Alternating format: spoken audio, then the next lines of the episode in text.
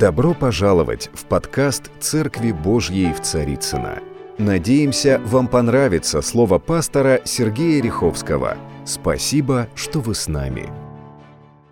Поздравляю прекрасную половину нашей церкви с Днем весны, с Днем там разные эпитеты, а также и защиты прав драгоценных женщин. Вы знаете, в Америке в свое время был известнейший пастор Мартин Лютер Кинг.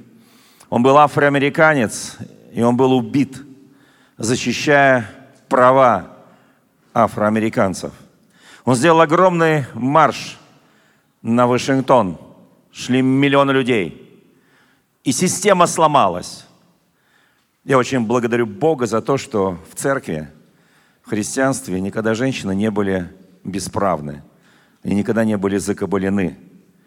В церкви что мужчина, что женщина, права одинаковые. И очень благодарен Богу за это.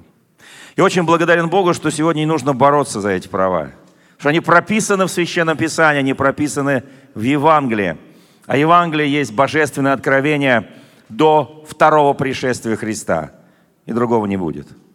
И очень благодарен Богу, что у нас есть сегодня уникальнейшая возможность порадоваться в Боге. И, конечно, есть такое место Священного Писания, хочу его прочесть. Екклезиаст, 7 глава, стих 14. Там написано, «В одни благополучия пользуйся благом, а в одни несчастья размышляй». То и другое соделал Бог для того, чтобы человек ничего не мог сказать против Него.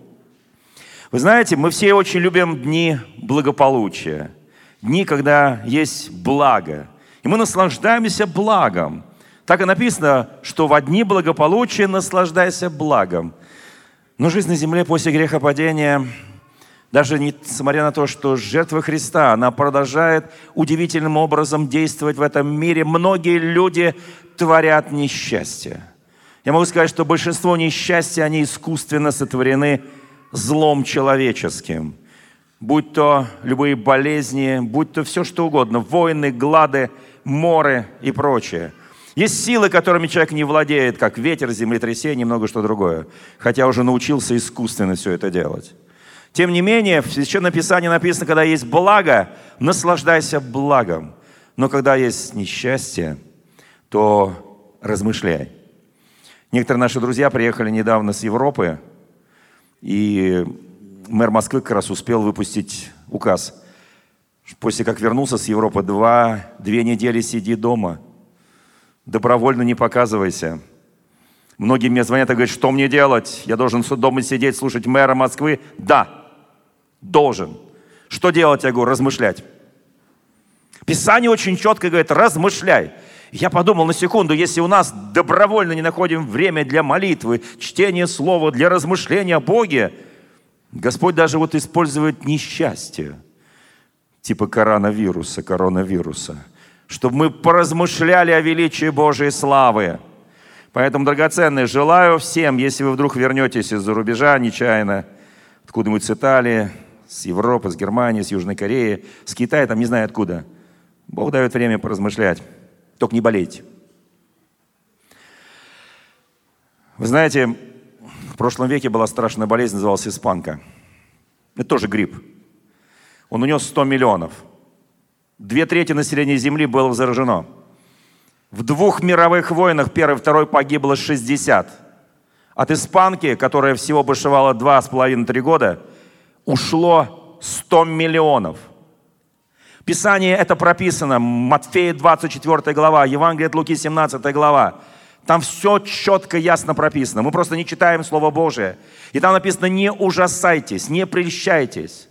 Бог дает нам удивительное время понимания того, что жизнь человеческая, она не только заканчивается на земле, она вечная. Бог дает нам понимание. Вы знаете, и сегодня я хочу, чтобы мы вот сегодня день благоприятный, сегодня день спасения, сегодня можно порадоваться, правда, да? Бог нам дает сегодня благо, добро. Я знаю, сегодня будет женская конференция, и там много будет интересных вещей. Бог нам дает сегодня уникальную возможность А, вы знаете, вот между людьми часто не хватает мостов. Как будет по-древнегречески или латынь слово «мост»? Кто не помнит? Ну, вы все знаете, просто не хотите признаться. Потому что это слово мы часто слышим, правда, не придаем ему большого значения. Допустим, слово «понтифик». Понтифик – это чин сан Папы Римского. Переводится на русский язык просто «строитель мостов». Задача христианина, задача церкви – строить мосты, а не строить стены. И сегодня церковь получила от Бога особое поручение – строить мосты. Мосты между людьми, мосты между церквями, мосты между народами и нациями. Мосты для того, чтобы Евангелие проповедовалось среди людей. Мосты между теми людьми, которые в разных социальных группах. Строить эти мосты и продвигать Евангелие Царства, строить Царство Божие. Я думаю, мы живем в особый период – и проповедь, которую я сейчас буду говорить, посвящена нашим драгоценным сестрам, нашим женщинам. Несколько я с необычной стороны подойду к этому.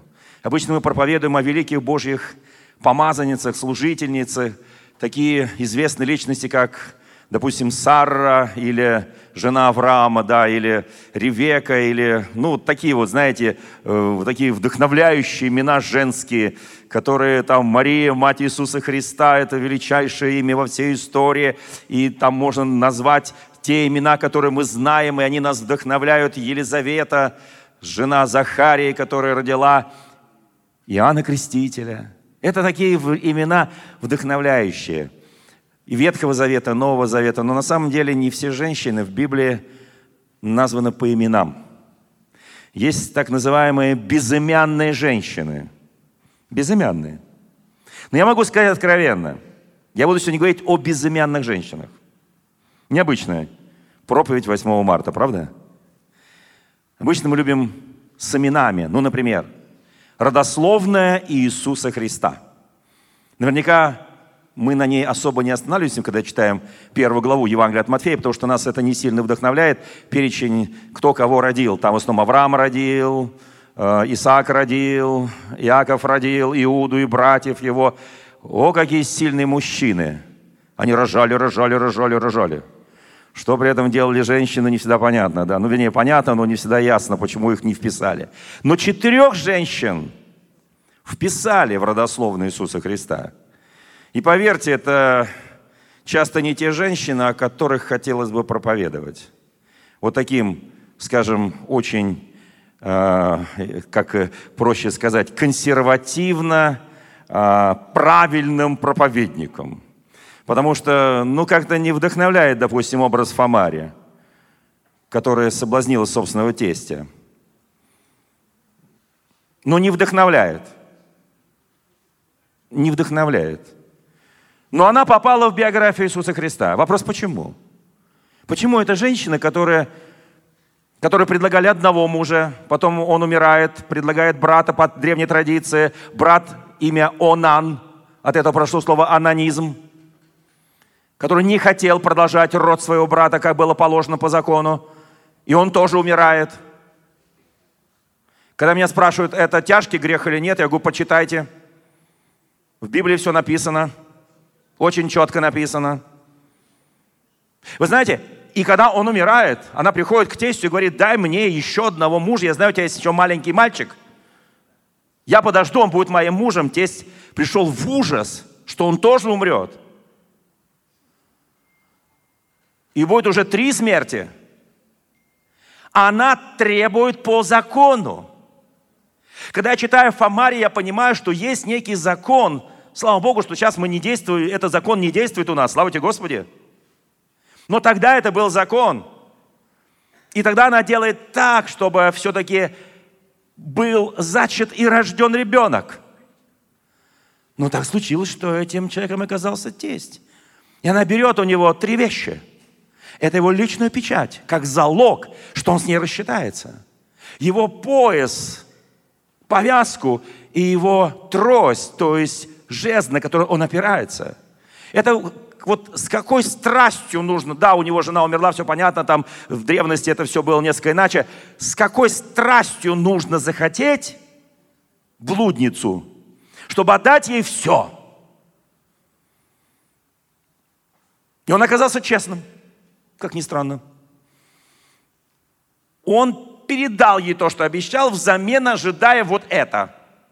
А ее не оказалось. Она оказалась не блудница. И когда мы читаем эти вещи, говорим, Господи, я не знаю, кого это сейчас вдохновило. Есть один человек вдохновленный. Я, правда, ну ты не женщина, слава Богу, ты мужчина. Вот. Я имею в виду, слава Богу, что ты не женщина, а мужчина. Слава Богу, что мужчина должен быть мужчиной, а женщина должна быть женщиной. Бог сотворил мужчину и женщину, Он не сотворил оно. Я так благодарен Богу, что если в Конституции нашей страны появится слово «семья – это союз мужчины и женщины», я скажу «слава Богу». Вы так молчите, как будто вы против. Вы знаете, я не знаю, что там еще появится, это пускай решают там Госдума, президент и наше народное голосование, но я просто знаю, что это очень будет хорошим буфером для многих неправильных желаний. Потому что все остальное – это не только греховное извращение, это, простите меня, это большая политика. Это, послушайте, там, 2, 2, там полтора процента населения Земли, но это политика, которая опирается на определенные вещи. Я сейчас не буду об этом говорить. Вторая женщина, которая упоминается в родословной Иисуса Христа, это Раф, простите, тоже блудница – но она особенная, она была языческая. И это в язычестве не считалось грехом.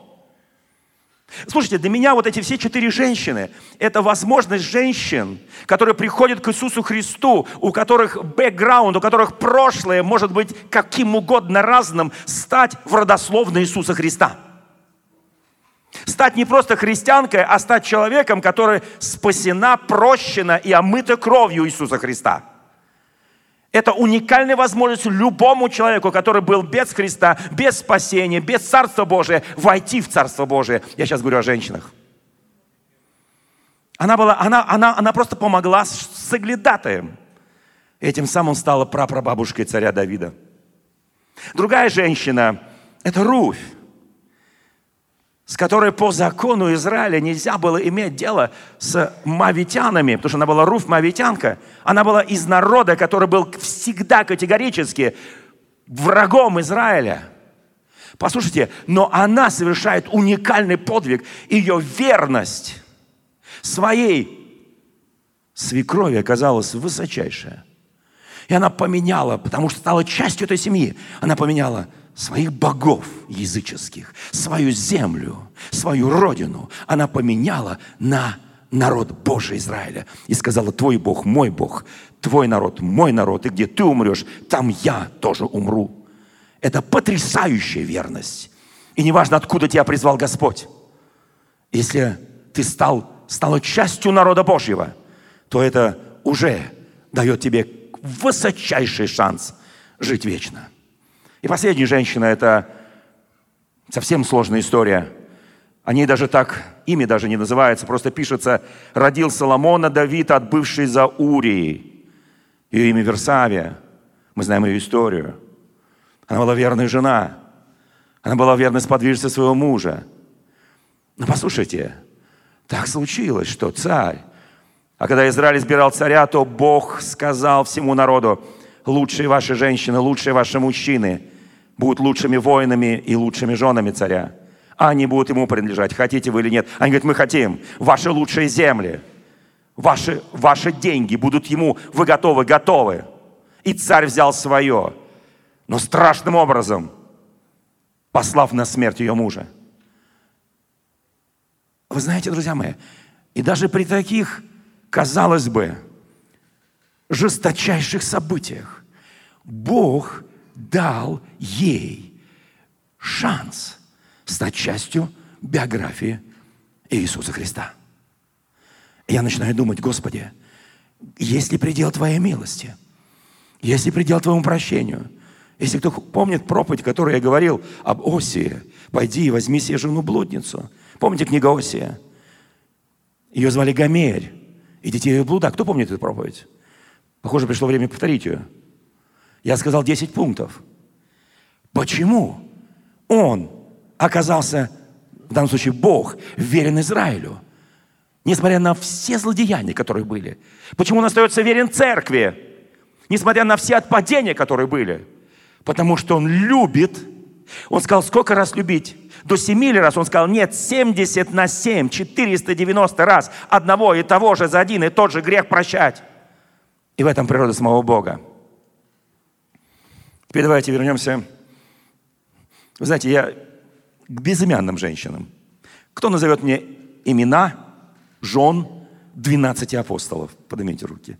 У нас э, уже какой год мы читаем Библию, читаем, читаем, читаем, наслаждаемся, читаем, просвещаемся. Уже скоро, я так подозреваю, будем знать ее близко к тексту. Правда, да? Библию, Евангелие. Итак, как зовут хотя бы у одного апостола, хотя бы одну, ну, у Петра, например.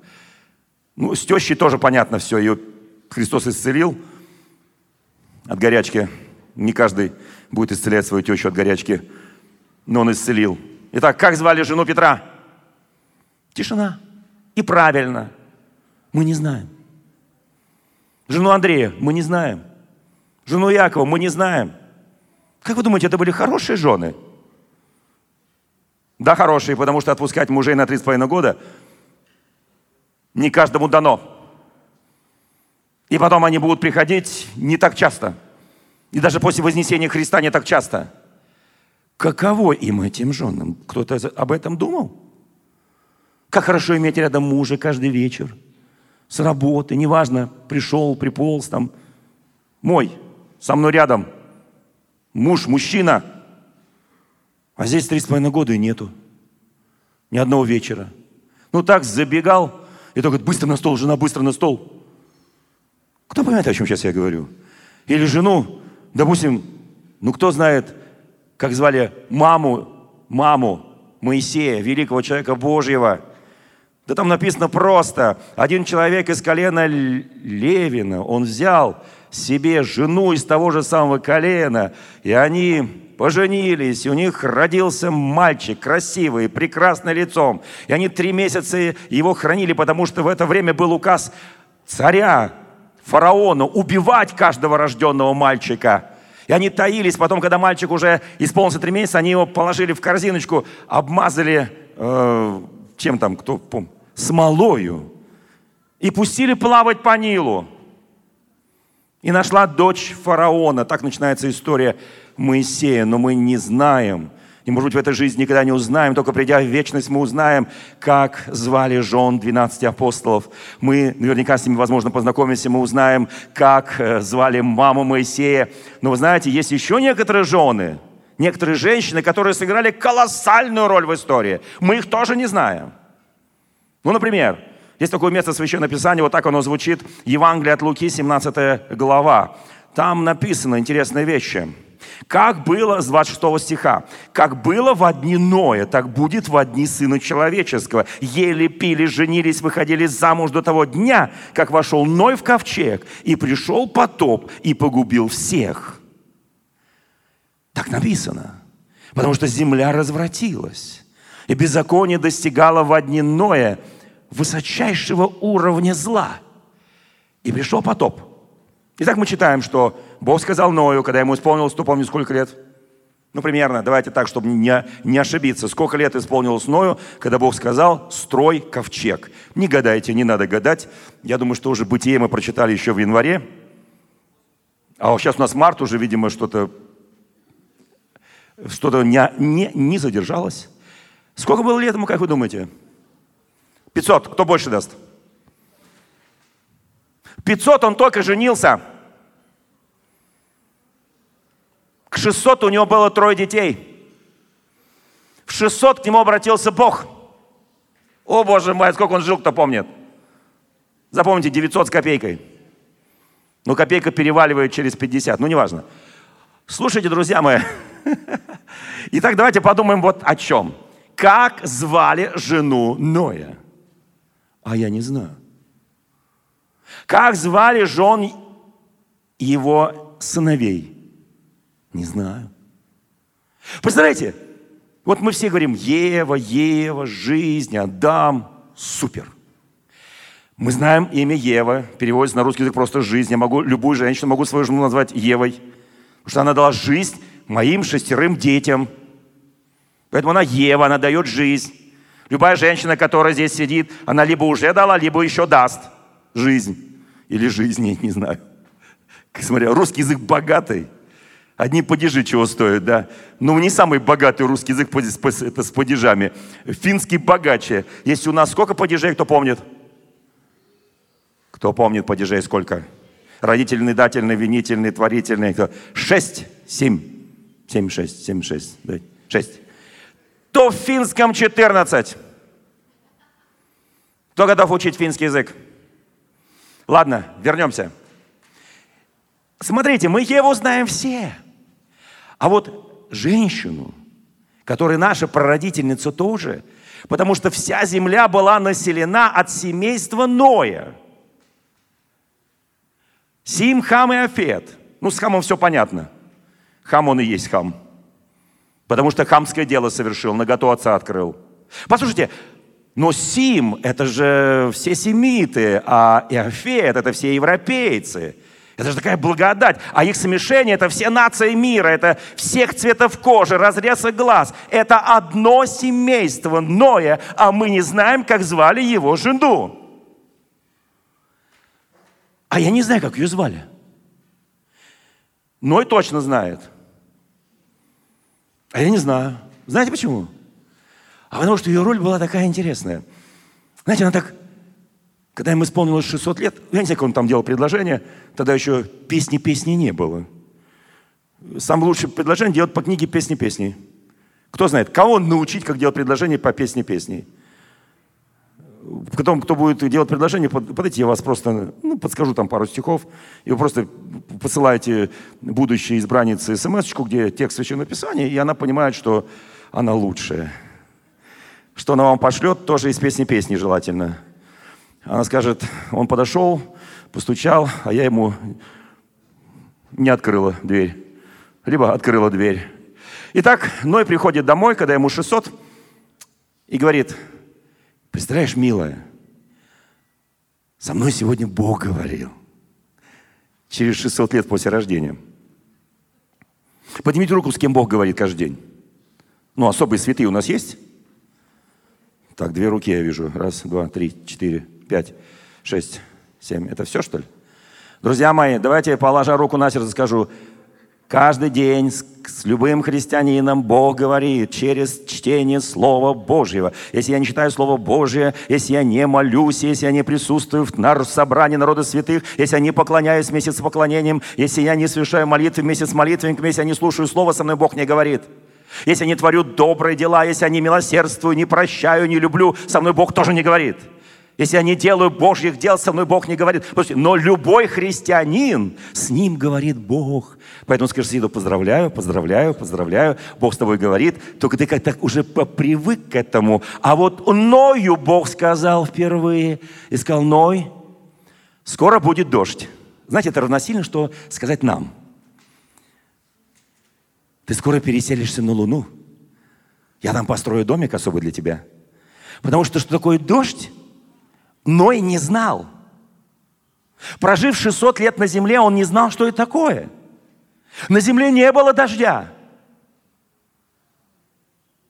Он понятия не имел, что такое дождь, который никогда не остановится. Понятия не имел. Слушайте, давайте посмотрим. И он приходит к жене и говорит, знаешь, мне проговорил Бог, сказал про какой-то дождь. И под этот дождь я должен построить какой-то ковчег, которого никто никогда не видел – я его сам в глаза никогда не видел. И это ковчег нужно, чтобы спрятаться от потопа, которого никогда на земле не было. Потому что, то есть, я представляю, она стоит, смотрит на него и говорит, муж, где ты был? Классический вопрос. Почему поздно пришел и где ты был? Я с Богом разговаривал.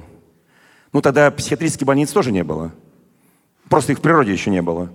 Видимо, у женщины появляются вопросы – где был, странные вещи, сказал три странные вещи. И она говорит, дорогой мой, мы с тобой вместе построим ковчег, будем ждать некого дождя, который превратится в потоп, и мы с тобой будем спасать все человечество. То есть она либо решила ему подыграть, либо что это? Либо это абсолютное послушание мужу. Я не знаю, как ее зовут – Но я знаю, она воспитывала детей. Она воспитала не самых худших детей на земле, поверьте. В каждой семье есть свои тараканы, вы это знаете. И в их семье тоже был таракан под названием хам. Я не помню, чтобы кто-то называет сегодня своих детей хам. Хамик мой. Я такой не помню. Но это была уникальная женщина. И он говорит, я должен Послушай, дорогая, я должен идти рубить деревья, потому что размеры ковчега 150 метров в одну сторону. Кто помнит, сколько там ширина? Вы знаете, все современные корабли построены по этим параметрам. По этим параметрам. Длина в соотношении с шириной 1 к 6. Корабль может быть любых размеров. И высота, кто помнит, сколько? 30 локтей, 50 локтей ширина, 300 длина. Это все параметры любого современного корабля. Потому что это дал Бог. И он говорит, любимая, я пошел в лес, мне надо рубить хорошие деревья. Дерево гофер, оно очень такое, очень трудно поддающееся. Знаете, кто помнит, сколько он строил ковчег? Ну, простой вопрос. А? Сто лет. Кто больше, меньше? Мне сегодня утром сказали 120. Кто больше? Ладно, домашнее задание, почитайте. Либо 100, либо... Ну, уже можно было посмотреть же в этих, как их... Э, у, у, у кого свои гаджеты есть? А Библию кто-то... Я взял Библию? А, у всех вот эта Библия. А, у меня она осталась там в кабинете. Библия под названием смартфон. Ну, что там Библия говорит в смартфоне? Сколько строил он корабль? Понятно, долго. Видите, вот такой лист, вот с листочками проще найти. Ну ладно, вы пока ищите, потом скажете мне, сколько он строил. И он, в общем, сто с лишним лет, он каждый день приходил домой и говорит, жена, я голодный, мы с ребятами строим вот уже первый ярус, второй, мы уже вот сто... Мы... И она сто лет им стирает, гладит, готовит, кормит. И приходят люди, которые... Ксюш, сколько? Не нашла, не открыла. Кто-нибудь открыл? Ну, кто-нибудь. Ну, пожалуйста, друзья мои. Ну, не мне же читать из Библии всегда все. Слушайте, друзья мои, и вот, и вот здесь вот, знаете, вот, вот, я, я на всю, а? 120, спасибо, я же подсказал только что, ну, ну ладно. 120 лет. А они приходят голодные, они приходят усталые, они говорят, покорми нас. И она 120 лет их каждый вечер кормит, а они пашут. А народ весь ухахатывается над ними. Она идет на рынок, она идет по улице, она идет там куда-то, там, не знаю, на базар. Все говорят, вон пошла, пошла, пошла, пошла жена, жена Ноя. Вы посмотрите, какая, какая... И вот эти трое, четверо, Ной с сыновьями, и она, у них, у них, у них не все хорошо. И еще там у них уже три жены появились, тоже там вот какая-то семейка такая странная. Они строят какой-то ковчег, которого никогда не было. Они ждут какой-то потоп, которого никогда в жизни не было. Они верят, что дождь пойдет и не будет прекращаться идти, пока самые высокие горы не покроются над их вершинами на 7 метров. Кто-нибудь представляет себе самую высоту высокой горы? 8 с копейкой километров. 7 метров должны покрыться. Где он возьмет еду? У них, у них, они, они, они, они, они говорят, больные. Они говорят, что делать вообще? Когда сегодня люди смотрят на церковь, говорят, они от кого спасаются? От коронавируса, что спасаются? Ну, это просто. Руки моешь каждые полчаса с мылом. Ноздри, что там еще надо мыть? Одеться в эти вот, во все и ходить. Слушайте, это не так просто, как нам кажется во что они верят. И всякий раз жена вечерами, может быть, спрашивала, муж дорогой, я не знаю, что мне уже отвечать, я уже устала. Я, я, я, я уже боюсь выходить на улицу. Какая мужественная женщина. Я поражаюсь этой женщине, которую я даже имя не знаю. Я поражаюсь ее верности, ее соработничестве с своим мужем. Мы так и не узнаем ее имя здесь на земле. Послушайте, если мы сделали на 5 копеек, нам хочется, чтобы нас люди узнали на 100 рублей. Она делала на миллионы, ее имя мы не знаем. Она просто делала в послушании Богу и своему мужу. Я не уверен даже, что с ней Бог говорил. С ней просто муж говорил. Я говорю, Боже мой, как? Как эти жены апостолов? Один мне после первого служения сказал, они были как жены декабристов. Может быть. Я просто служил срочную, там, где сидели декабристы с женами, в Забайкальском крае, недалеко от того места, тех рудников, где они сидели. Я знаю, что это такое. Я там два года провел. Я лично. Я знаю, что это. Плюс 50 летом, минус 50 зимой. Я знаю, что это. И я понимаю этих жен декабристов. Но послушайте, 120 лет, 120 лет поношений, 120 лет всего. Послушайте, что потом? Спрятаться в ковчег. И 7 дней не будет идти дождь. И каждый будет подходить к ковчегу, еще то кидать какие-нибудь там, не знаю, помидоры и кричать, ну вы там безумцы, выходите. Никакого потопа нет, никакого дождя нет. Это нужно пережить. Я благодарю Бога за эту женщину. Я не знаю ее имени, но я благодарю за ее верность, за ее послушание, за ее любовь к своим детям, к своему мужу, к своим невесткам. Мы все от нее. Это наша пра-пра-пра-пра-пра-пра-пра-бабушка. Мы даже не знаем, как ее звали. Сейчас все составляют. Знаете, мне понравился один такой хороший немец. Я говорил на утреннем служении. Мне сказал, что пастор, я, я вообще в шоке, я не знаю, что мне дальше жить. Я настоящий немец. Я такой потомственный немец. Я всегда думал, что я только немец. Вот. И тут все говорят, у нас такая сейчас мода вот они там в Германии живут, такая мода, говорит, он такой из русских немцев, такая, говорит, мода, мы, говорит, все сдаем, говорит, там сейчас, чтобы свою родословную, там все там от какого колена, какие там у тебя нации есть. Вы, пастор, вы, говорит, себе представить не можете, у меня нашли больше крови русской и еврейской, чем немецкой. Я говорю, а чему ты удивлен? Ну я же чистокровный немец. Ну тогда я чистокровный индеец. Он говорит, почему? Я говорю, потому что у нас мама была одна – я, правда, не знаю, как ее зовут. Еву знаю, а вот эту жену Ноя не знаю. Но мама одна и папа один. Алло, дорогая церковь. Дорогие женщины, я вас очень поздравляю. Даже если ваше имя никто не знает, но если вы живете, как жила, жила жена Ноя, только не живите, как жила другая женщина, которая в этой же 17 главе, о которой написано – Дальше там написано 29 стих, 28. Так же было, как в одни Лота. Тоже ели, пили, покупали, продавали, садили, строили. Но в день, в который Лот ваш вышел из Содома, пролился дождь с неба, огненный серный, истребил всех. Так будет и в тот день, когда Сын Человеческий явится. Так говорит Писание. Если по одной женщине, которую имя я не знаю, то по другой женщине имя я ее тоже не знаю – но если вы приедете в Израиль, и у вас будет экскурсия вдоль берега Мертвого моря, где по преданию находились два города Содом и Гамора, и еще там Сигор недалеко, куда они бежали, то вы увидите много столбов, застывших соляных столбов, и один так напоминает обернувшуюся назад женщину. Вы спросите, что это? Вам скажут, это жена Лота. Вы ее знаете имя? Нет, не знаем, но это жена Лота. Как? Она же тоже спасалась, как и жена Ноя. Ее имя мы тоже не знаем.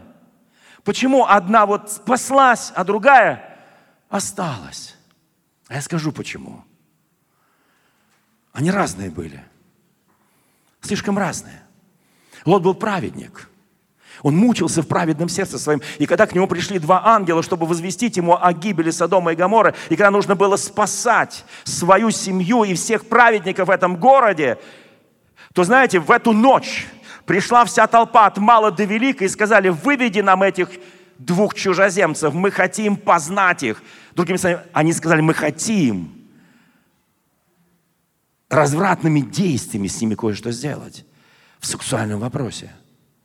И он сказал, нет, я лучше отдам своих двух дочерей. Делайте с ними, что хотите. Но этих не трогайте. У нас на Востоке закон. Гостей не трогать. Знаете, эта женщина, жена Лота, зная, Нравы. Я сейчас не трогаю, прав там Лот, не прав, права женщина, не права. Я сейчас не об этом. Я о другом. О нравах. Когда от мала до велика все были развращены по полной. И когда и, и они бегут, они бегут. Лот, его жена, имя которого мы не знаем, и их две дочери, они бегут. И ангел говорит, быстрее бежите, быстрее, быстрее бегите, спасайтесь, потому что, слышите, там уже взрывы раздаются, уже серный дождь полился, уже началось истребление Содома и Гамора за их беззаконие, бегите быстрее. Но ее сердце, она бежала, но сердце ее было там – в Содоме и Гаморе, несмотря на то, что город был супер развратный – полное беззаконие, полная безнравственность. Ее сердце было там, что-то ее привязывало, держало. И она обернулась. Она обернулась и застыла соляным столпом. Я очень хочу, драгоценные мои, чтобы мы понимали определенные вещи. Неважно, имя женщины есть в Священном Писании или нет – там есть удивительные имена, я уже говорил, там Елизавета, Мария, мать Господа нашего Иисуса Христа, или Мария Магдалина. Казалось бы, женщина супер падшая, в которой было столько бесов. Но она стала равноапостольской, потому что кровь Иисуса Христа очищает всякого грешника. Я благодарен за тех женщин, которые в родословной, и за тех имена, которых мы не знаем. Но их значимость, их вес в Библии не меньше, чем те женщины, имена которых мы знаем. Я очень хочу, дорогие мои, может быть, ваши имена знают только ваши близкие, ваши друзья и церковь, куда вы ходите. Но вы не отчаивайтесь. Это вообще не важно. Вот этим людям было, этим женщинам, как жене Ноя, было все равно, знают или не знают. Даже Моисей не записал ее имя в Библию. Даже апостолы, которые писали Евангелие, не написали имена своих жен. Но это не отменило их святости, праведности, благочестия, служения, милосердия, посвящения. Не отменило. Я хочу вам пожелать, дорогие, дорогие женщины, вы часть Библии. Вы часть спасения. Вы часть Божьего плана спасения. Вы часть Божьего Царства. Дорожите этим. Служите Богу, служите своим детям, служите своим близким, служите своим родителям, служите своим мужьям. Да, на 8 марта я должен сказать, братья, послужите своим женщинам. Я это сказал и скажу. Еще даже споем сейчас в конце кое-что. Послушайте, я скажу сейчас очень важную вещь. Есть так называемый гимн библейской женщины. Вообще, кто помнит, как звали в песне песней возлюбленную Соломона. Суламита. Правильно. Кем она была? Он был царь, она была кем? Кем она была? Ну, прообраз, конечно, был списан с царицы Савской, понятно. Но она была пастушка. Просто пастушка. А какая разница? Бог сотворил всех равными – и мужчин, и женщин, и богатых, и бедных, и рожденных в богатых семьях, и рожденных в бедных семьях. У каждого есть шанс пред Богом. И каждому Бог предлагает исполнить Его волю. И когда ты исполняешь Его волю, то что-то важное происходит. Вы знаете, 31 глава притч, с 10 по 31 стих. Кому нравится то, что там написано? Мне очень нравится. Я сам это читаю с наслаждением, потому что там даже есть один стишок обо мне тысячи лет назад написали. Не только обо мне, а любом мужчине. Какой там стишок, кто помнит? Муж ее хвалит. Поднимите руку, кто хвалит жену хотя бы раз в месяц. Что, ни одной руки, что ли? Мы идем по неспадающей. Раз, э, раз в две недели, раз в полмесяца хвалит. Раз в неделю хвалит. Раз в день хвалит. Ух ты, какие стойкие. Раз в час. Кто устоит перед серьезными вызовами? Все руки опустились. Друзья мои, что-то не так у нас, видимо. У нас сейчас будет потом такой тренинг похвалить своих жен. Те, кто без жен, вы просто потеряли много. Но я прочту. На этом закончу проповедь. Кто найдет добродетельную жену, цена ее выше жемчугов. Уверено в ней сердце мужа ее, и он не останется без прибытка. Если муж, муж, мужик, мужчины без прибытка, плохо искал добродетельную жену. Понимаете? Уверены в ней сердце мужа, и он всегда в прибытке. Дальше написано – она воздает ему добром, а не злом во все дни жизни своей. Какая гениальная жена. Всегда добро, добро, добро, добро. Хочется немножко зла так плеснуть в его кастрюльку. Она все равно добро. Добро. Если враг твой голоден, кто помнит место Священного Писания, послание к римлянам? Если враг твой голоден, накорми его, если нак, одень его, ибо делая это, соберешь что? Горящие угли на его голову. Кто хотел бы, жена одна говорит, я уже и утюгом кидал, и все. Я говорю, а горящими углями? Она говорит, нет, почитай и сделай. Она говорит, надо попробовать. А там написано, накорми, напои. Представляете, Ной приходит с работы голодный. А, ладно, Ной. Захария приходит после храмового служения, где, он, где Бог его лишил способности говорить. А все жены, они молодцы, они спрашивают, ну как, ну расскажи что-нибудь. А он, не бы. Она говорит, ты что, отказываешься говорить со мной? Ты что, не понимаешь, что если я с тобой не выговорюсь, я пойду к подруге, если я с подругой не выговорюсь, пойду еще дальше. Поговори со мной. Он год не мог с ней говорить, пока она не поняла за непослушание Господу. Какое блаженное время было для кого? Для Захария или для Елизаветы? Поднимите руку, кто за Захарию. Нет, для нее потому что она утолила свою жажду говорить с мужем. Она говорила, говорила, говорила, говорила, говорила, говорила, он никогда ее не прерывал. И не говорил, все, хватит, дорогая, хватит, любимая, все, больше не надо. Какие женщины благодатные в русских селениях, да? Добывает шерсть лен, охотно работает своими руками. Поднимитесь, дорогие сестры, кто в отличие от ваших мужей работает своими руками.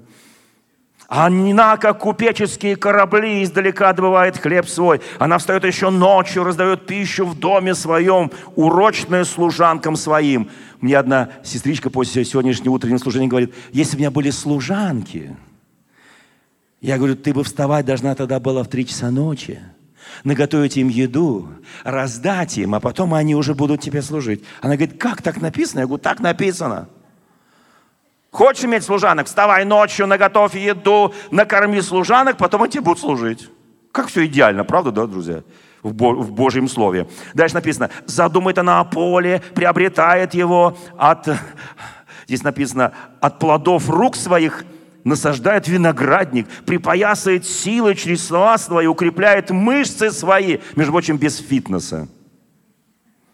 Чресла и мышцы у нее такие, знаете, в тонусе. Она качается на винограднике. Протяги, что там дальше? Она чувствует, что занятие ее хорошо. И светильник ее не гаснет ночью. Некоторые братья подходят и говорят, у моей жены ночью всегда мигрень. Я говорю, вот все, что с 10 стиха по 18, дай ей, и у нее светильник ночью не погаснет. Все понимают это выражение еврейское, светильник ночью не гаснет. Все понимают? Аминь. Никто нас сейчас смотрит по интернету, все понимают, на телевидении все понимают, слава Богу за вас. Протя... Протягивает руки свои к прялке. Это еще не все, ночью светильник. И персты ее берутся за веретено. То есть на компьютере все обрабатывает. Длань свою она простирает бедному, она еще милосердна, еще сострадательна.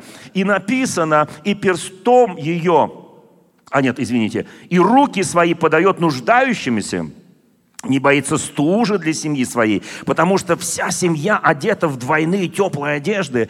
Она делает себе ковры, весоны, пурпур, одежду. Ее муж ее известен у ворот. Когда сидит старейшинами земли, братья, кто у ворот сидит? У входа в свою квартиру сидит, у ворот. Не знаю, чем заняться, да? Она делает покрывал и так далее. Крепость, красота ее, одежда ее. Весело смотрит на, буд... весело смотрит на будущее. Поднимите руку, сестры, кто весело при таком-то муже, который сидит у ворот, со старейшими земли, а вы еще при этом весело смотрите на будущее. И ваш светильник горит всегда, и днем, и ночью. Вопрос, когда спите. Ну, в общем, она тут много чего делает. Наблюдает за хозяйством своим, не, не ест хлеба праздности, встают дети, ублажают ее, муж хвалит ее. Много было добродетельных жен, но ты превзошла всех их. Миловидность обманчива, красота суетна, но жена, боящаяся Господа, достойна хвалы. Дайте ей от плода рук ее, и да прославит ее у ворот дела ее. Аминь. Какая хорошая женщина. Между прочим, у нее тоже нет имени. Здесь описывается такая знаете, такая вот женщина, которая женщина. В следующий раз я поговорю о мужика, мужчинах. Если мы так проехались по женщинам, почему так не проехаться по мужчинам? Знаете, почему это не делал 23-го? А потому что скоро уже будет половина российской армии женщин. Да, Татьяна? Знаете, на параде у нас 9 маршируют и женские полки. И еще как маршируют. И мужчины от них взгляд не отрывают. Потому что они так не могут. Потому что они идут, у них все в тонусе. Вы знаете, друзья мои, поэтому 23 мы поздравляем и мужчин, и женщин, как в Израиле. Вы знаете, все в Израиле женщины служат. Кто, кто об этом знает? И там 23 это не мужской день. Это уже почти женский. Вот и все. Поэтому, друзья мои, я поздравляю всех.